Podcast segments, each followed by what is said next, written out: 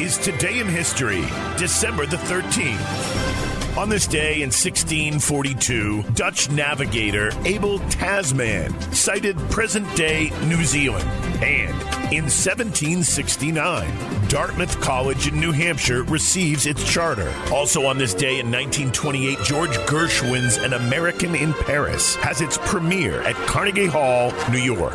Also on this day in 2000, Al Gore concedes the presidential election. Vice President Al Gore reluctantly concedes defeat to Texas Governor George W. Bush in his bid for the presidency, following weeks of legal battles over the recounting of votes in Florida. In a televised speech from his ceremonial office next to the White House, Gore said that while he was deeply disappointed and sharply disagreed with the Supreme Court verdict that ended his campaign, Just moments ago, I spoke with George W. Bush and congratulated him on becoming the 43rd President of the United States. And I promised him that I wouldn't call him back this time. I offered to meet with him as soon as possible so that we can start to heal the divisions of the campaign and the contest through which we've just passed. Almost a century and a half ago, Senator Stephen Douglas told Abraham Lincoln, who had just defeated him for the presidency, partisan feeling must yield to patriotism. I'm with you, Mr. President, and God bless you. Well, in that same spirit, I say to President elect Bush that what remains of partisan rancor must now be put aside. And may God bless his stewardship of this country. Gore had won the national popular vote by more than 500,000 votes, but narrowly lost Florida, giving the Electoral College to Bush 271 to 266. Gore said he had telephoned Bush to offer his congratulations, honoring him for the first time with the title President elect. And on this day, in 2003, Saddam Hussein is captured. Ladies and gentlemen, we got him. Yeah. After spending nine months on the run, former Iraqi dictator Saddam Hussein is captured on this day back in 2003. Saddam's downfall began on March the 20th when the United States led an invasion force into Iraq to topple his government, which had controlled the country for more than 20 years.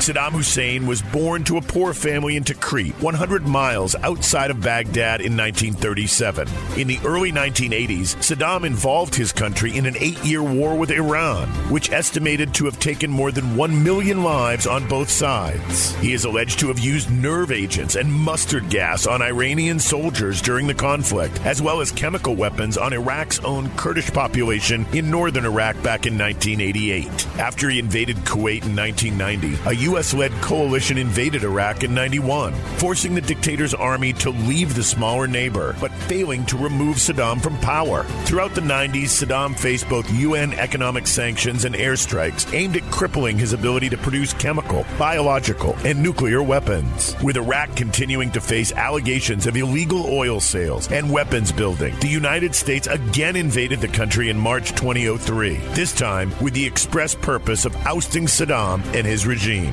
Then, on December 13, 2003, soldiers found Saddam Hussein hiding in a six to eight foot deep hole nine miles outside of his hometown of Tikrit. The man, once obsessed with hygiene, was found to be unkempt, with a bushy beard and matted hair. He did not resist and was uninjured during the arrest. A soldier at the scene described him as a man resigned to his fate. Two hands appeared. The individual clearly wanted to surrender. He said that I'm Saddam Hussein. Um, I am the president of Iraq, and I'm willing to negotiate. And then the response from uh, U.S. soldiers was uh, President Bush sends his regards. Saddam Hussein bagged near Baghdad, December the 13th, 2003, on this day in history. At Jewelers Mutual, we're a little obsessed with jewelry. Obsessed like auctioneers with talking fast. 50, we're going to sold. Pop stars with auto tune.